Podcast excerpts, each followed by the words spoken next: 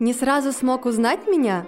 Я Юла, но мой образ на Тавриде необычный, как и все, что здесь создается. Творцы изобразили меня в момент максимального напряжения внутренней энергии, в пиковой точке вращения. Моя форма и объем в момент энергетического танца стремятся разбиться на составляющие, разлететься в пространстве яркими геометрическими фигурами и охватить до этого недоступные пределы.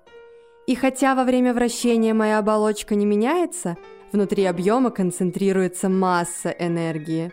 Помните, творцы, оболочка ничего не значит. Все в мире приходит в движение лишь благодаря энергии. Именно вы – источник энергии творчества и созидания, который ведет мир к новому будущему.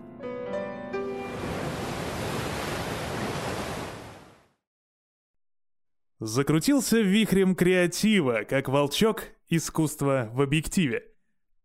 Знаешь, ведь Юла ассоциируется не только с детской игрушкой. Юла — это еще один арт-объект на территории Тавриды.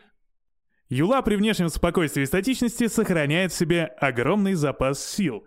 Концепция скульптуры основана на соединении энергии и скорости жизни в единое целое. Участники Тавриды — это источник энергии творчества и созидания, который ведет мир к будущему.